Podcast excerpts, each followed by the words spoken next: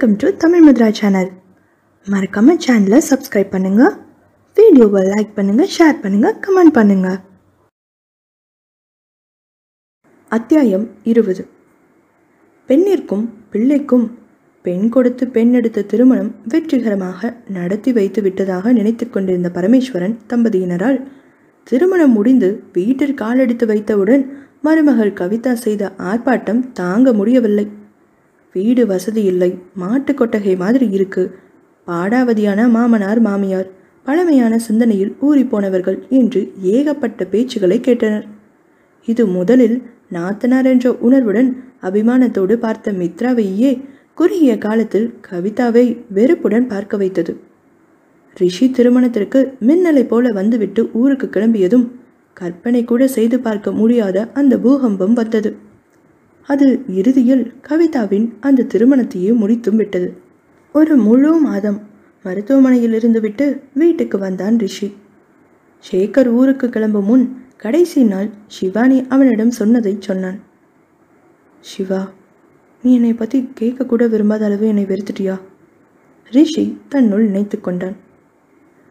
ஏண்டா ரிஷி சிவா மேலே இவ்வளவு அன்பு வச்சிருக்கிற நீ? முன்னாடியே அவகிட்ட எல்லாத்தையும் சொல்லியிருக்கலாமே. என்று கேட்டான் சேகர். ஏகப்பட்ட குழப்பம். நான் இதுவரைக்கும் இந்த மாதிரி பெரிய சிக்கலில் சந்திச்சதில்லை சேகர். அதனால் என்னால் முடிவு எதுவும் எடுக்க முடியல. சிவா கிட்ட என்ன என்னண்டா சொல்லுவேன். அவளை என்ன செய்கிறதுக்கும் ரெடியாக கழுகாட்டம் ஆளுங்க சுற்றிக்கிட்டு இருக்காங்க. அதுலேருந்து அவள் தப்பிக்கணும்னா என்னை விட்டு விலகிறது தான் சரி.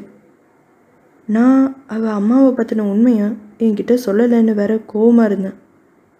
அவள் மட்டும் அன்னைக்கு அவங்க வீட்டை மறந்துட்டு என் கூட வர தயாராக இருந்திருந்தா நான் அவளை கூட்டிகிட்டு போயிருப்பேனோ என்னவோ. நான் சிவாவை கண்டிப்பாக நல்லா வச்சுருந்துருப்பேன். ஆனால் அவள் அம்மா கூட சிவா தொடர்பு வச்சுக்கிறத விரும்பலை. அப்புறம் எங்கள் கல்யாணம் நடந்திருந்தா கண்டிப்பாக என் தங்க வாழாமல் வீட்டுக்கு வந்துடுவா. எங்கள் அப்பா பிஸ்னஸ் அவ்வளவுதான். ரெண்டு பேர் வீட்லேயும் எங்களுக்கு சாபம் தந்திருப்பாங்க. இது எல்லாம் நடந்தால் எங்கள் வாழ்க்கை எப்படிடா நல்லா இருக்கும்? மற்றவங்க கண்ணீராலையும் சாபத்தாலையுமா எங்கள் வாழ்க்கை ஆரம்பிக்கணும்? சிவானியா குடும்பத்தோட காலி பண்ணுறத மிரட்டுறது வெறும் கதையாக இருக்கலாம்னு இப்போ தோணுது. ஆனால் அப்படி நடந்திருக்கவும் வாய்ப்பு இருக்குது தண்டபாணி அப்படியேப்பட்ட ஆள் தான் நீ ஊரில் இருந்ததால் தெரிஞ்சிருக்காது என்று ஷேகரிடம் கவிதாவின் கதையை பற்றி சொன்னான். ஷேகருக்கு அந்த சூழ்நிலையில் எப்படி இருந்தாலும் இந்த பிரிவு நடந்திருக்கும் என்றே தோன்றியது. என்ன ரிஷி கொஞ்சம் பொறுமையாக இருந்திருந்தால் மென்மையாக கையாண்டிருக்கலாம். இப்போது திருமணம் நடக்க வாய்ப்பிருக்கிறது. ஆனால் சிவானியும் ரிஷியும் வார்த்தை போர் நடத்தி அதற்கு பேட்டு அல்லவா வைத்துவிட்டனர். காலப்போக்கில் எல்லாம் மாற வாய்ப்பு இருக்கு அதனால் இதெல்லாம் மாறுற வரைக்கும் எனக்காக காத்துரு. அதுக்கு ரெண்டு வருஷமும் ஆகலாம் பத்து வருஷமும் ஆகலாம். இப்படியெல்லாம் சிவா கிட்ட சொல்ல சொல்றியா? சொன்னா அவளுக்கு புரியுமா? கவலைப்படாமல் இருக்குமாறு நண்பனை அறிவுறுத்திய சேகர் சிவா தூக்க மாத்திரை சாப்பிட்டான்னு தானே சொன்னாங்களே தவிர அப்புறம் என்ன ஆச்சுன்னு அந்த பொண்ணு சொல்லலை இல்லையா? அதனால சிவாவுக்கு ஒன்றும் ஆயிருக்காதுடா. ஆமாம் நீ ஏன் அவளை தேடலை? இல்லைடா சிவா அவங்க வீட்டில் கல்யாணம் பண்ணிக்க சொன்னதாக சொன்னான் அப்புறம் அவளை காண்டாக்ட் பண்ணவே முடியல. ஒரு வேளை அவளுக்கு கல்யாணம் ஆகியிருந்தா? மெல்லிய குரலில் சொன்னான் ரிஷி. சேகருக்கு புரிந்தது. சிவானியை காதலியாக நினைத்து கொண்டிருக்கும் ரிஷியின் மனதுக்கு அவளை வேறொருவரின் மனைவியாக ஏற்றுக்கொள்வதற்கு கண்டிப்பாக மனம் வராது. உன் காதல் உண்மையானதுடா. அது கண்டிப்பாக சிவானியை உன்கிட்ட கொண்டு வந்து சேர்க்கும் என்று ஆறுதல் சொல்லிவிட்டு ஆஸ்திரேலியா கிளம்பினான் சேகர். சற்று உடல் தேடியதும் ரகுவை வண்டி ஓட்ட சொல்லிவிட்டு சிவானி இருந்த வீட்டுக்கு சென்றான் ரிஷி. அது அரசாங்க வேலை பார்ப்பவர்கள் இருக்கும் குடியிருப்பாதலால் ஆட்கள் நிரந்தரமாக இருக்க வாய்ப்பில்லை. ராமச்சந்திரனை யாருக்கும் சரியாக தெரியவில்லை.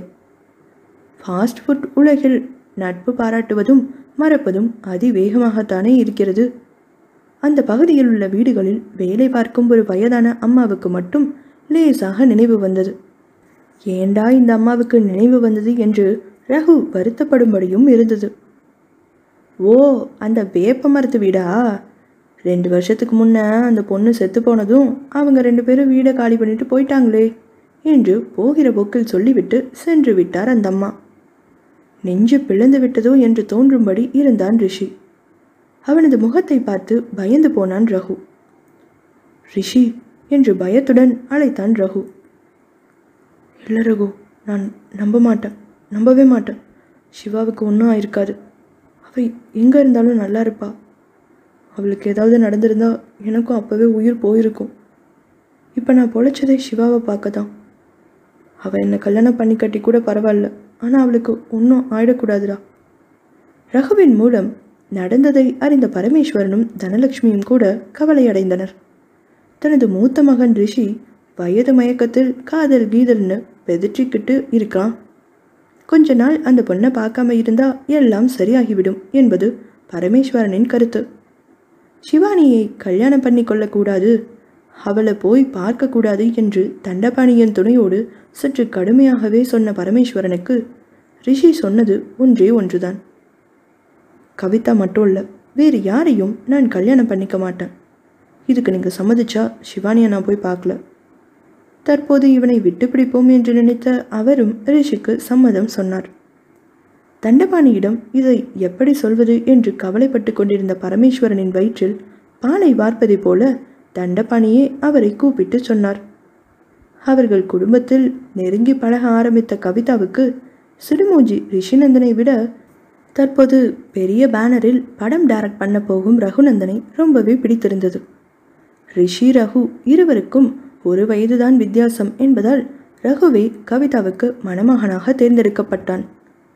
மித்ரா விஸ்வா திருமணத்துடன் ரகுநந்தன் கவிதா திருமணமும் கோலாகலமாக நடந்தது.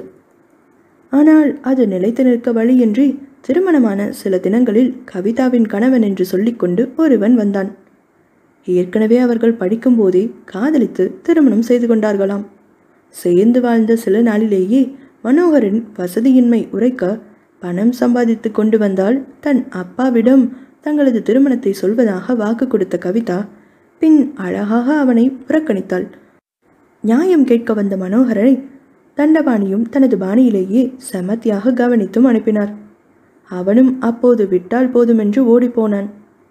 மனோகரை பழுதென்று தந்தையும் மகளும் ஒதுக்கித் தள்ள அவனோ தான் ஒரு பாம்பென்று அவர்களுக்கு காட்டினான். ஆதாரங்களை திரட்டி வைத்திருந்த மனோகர் சமயம் பார்த்து அவளது கல்யாணம் முடிந்த செய்தியை பிரஸ் மூலமாக எதிர்கொள்ள மறுக்க வழியின்றி போயிற்று அனைவருக்கும். கோர்ட்டில் அவனது தனது ஆதாரங்களை காட்ட ரகு கவிதா திருமணம் செல்லாது என்று சொல்லப்பட்டது.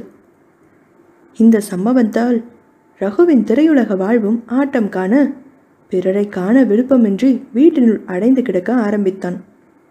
மனமுடைந்து போயிருந்த ரகுவிற்கு ஆறுதலாக வந்தாள் மோனல். அவனை தேற்றி அவனது தந்தையின் தொழிலில் ஈடுபட வைத்தாள். பின் அவனது வாழ்க்கையிலும் பரமேஸ்வரனின் குடும்பத்திலும் தனி பெரும்பான்மையில் தனக்குரிய இடத்தை பிடித்தாள். மோனலுடன் ரகுவிற்கு இருந்த தொடர்புதான் தன் மகள் மேல் வீண் பழி சுமத்தப்பட்டது என்று தண்டபாணி அனைவரிடமும் சொல்லிக் கொண்டிருப்பதாக கேள்வி.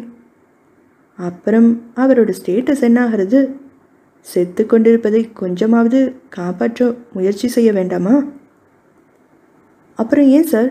மனோகர் கூட ஒரு ஒற்றை படுக்கையறை ஃப்ளாட்டில் வாழ்ந்து உங்கள் பொண்ணு கவிதா கஷ்டப்பட்டுருக்கா அந்த பையன் மனோகர் உங்கள் பணம் அவன் வீட்டு வாசலை கூட தொடக்கூடாதுன்னு சொல்லிட்டானேமை என்று மக்கள் மனதில் எழும் கேள்விகள் எல்லாம் கேட்க விடாமல் செய்தது தண்டபாணியின் பணம்.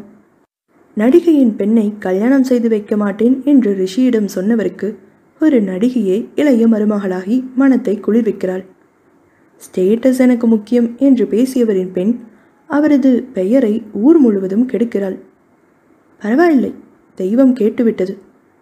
ஆனால் இவர்கள் அனைவராலும் பலியிடப்பட்டது இரு மனங்களின் உண்மையான காதல் அல்லவா? அதை அந்த தெய்வம் மீட்டெடுக்குமா? அப்பா இப்போ உங்களுக்கு சந்தோஷமா? சிவானியை கல்யாணம் பண்ணிக்க கூடாது. தம்பி தங்கச்சி கல்யாணம் முடியிற வரைக்கும் அவளை பார்க்கக்கூடாதுன்னு நீங்கள் சொன்ன வார்த்தைக்கு நான் கட்டுப்பட்டேன். இப்போ என்னாச்சு பார்த்தீங்களா? இப்போ உங்களுக்கு திருப்தியா? ஆனால் என் மனசை சிவானியை என்னைக்கு பார்த்தேனோ அப்போவே அவகிட்ட தந்துட்டேன். அவள் இல்லைன்னா எல்லாரும் சொல்கிறாங்க நான் நம்பலை. உங்கள் பையன் மேலே உங்களுக்கு கொஞ்சமாவது பிரியம் இருந்தால் சிவானியை ஒரு தடவை என் கண்ணில் காண்பிக்க வைக்க சொல்லி கடவுள்கிட்ட வேண்டிக்கோங்க என்று சொல்லி கதறிய ரிஷியை குற்ற உணர்ச்சியுடன் பார்ப்பதை தவிர வேறு வழி தெரியவில்லை பெற்றோருக்கு. அத்தியாயம் இருபத்தி ஒன்று. மித்ரா புகுந்த வீட்டினருடன் சற்று மனக்கசப்புடன் இருந்ததால் தண்டபாணி மலேசியாவில் செய்து வரும் தொழில்களை கவனித்துக் கொள்வதாக சொல்லி விஸ்வா மித்ராவுடன் தனது ஜாகையை அங்கு மாற்றிக்கொண்டான் மலேசியா செல்வதற்கு முன் தனது தந்தையிடம் கண்டிப்பாக இனிமேலும் மித்ரா வீட்டில் குளறுபடி செய்யக்கூடாது என்று சொல்லியிருந்தான். கவிதாவையும் மனோகருடன் சற்று நாள் இரு ஒரு இரண்டு மூன்று வருடங்கள் கழித்து பார்த்து கொள்ளலாம் என்று சொல்லுமாறு தன் தந்தையை அறிவுறுத்தி இருந்தான் தண்டபாணிக்கு தனது பேர் கொஞ்சம் கொஞ்சமாக கெட்டு வருவது குறித்து மிகுந்த கவலை. அதனால் பத்திரிகைகள் இந்த விஷயத்தை மறக்கும் வரை கவிதாவை சற்று அடங்கி போகுமாறு சொல்லி கெஞ்சி இருந்தார். கவிதா ஒரு முரட்டு பெண். அவள் தன்னை கொஞ்சமும் மாற்றிக்கொள்ளாமல் இருக்க அவளது தந்தையின் பணமும் செல்லமும் உதவி செய்தது. அவளை கட்டுப்படுத்த மனோகர் மாதிரி ஒரு தடாலடி ஆளால் தான் முடியும். அதனை அவன் கண்டிப்பாக செய்வான் என்ற நம்பிக்கை விஸ்வாவுக்கு இருந்தது.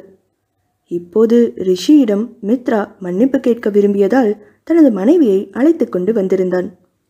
தனது மாமனார் பரமேஸ்வரனிடமும் கண்டிப்பாக சொல்லி சென்றான். மாமா நீங்கள் ரிஷியோட காதலில் எங்கள் அப்பா கூட சேர்ந்து ரொம்ப விளையாடிட்டீங்க.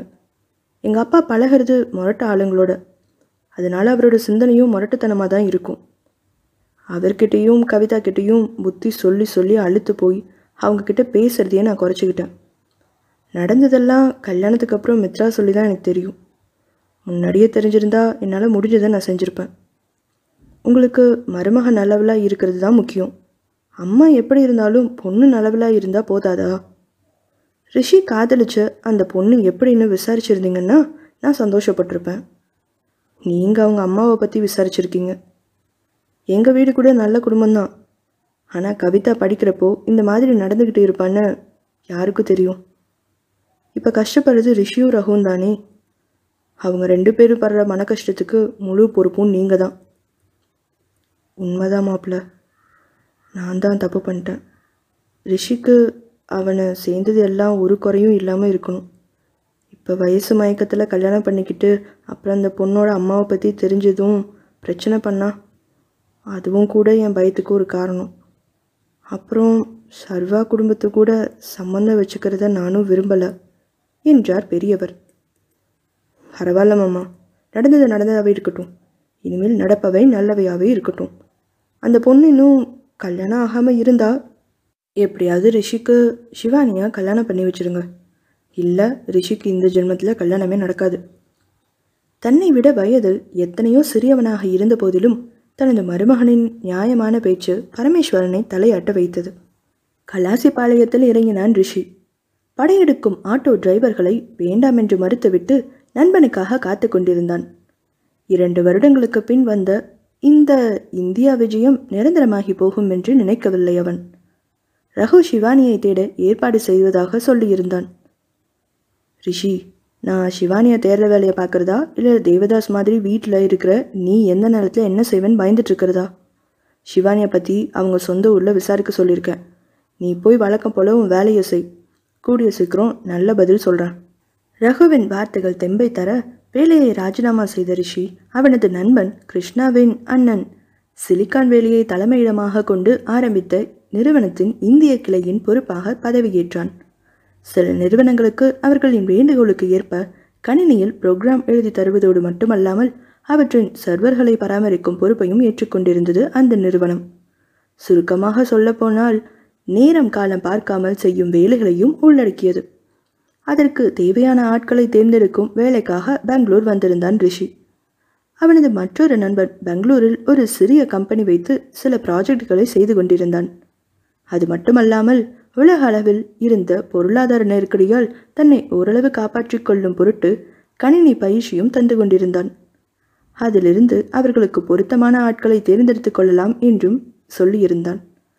அந்த முக்கியமான அலுவல் காரணமாக வரவேண்டியதாகி விட்டது. ரகு ரிஷியை வற்புறுத்தி அனுப்பி வைத்தான்.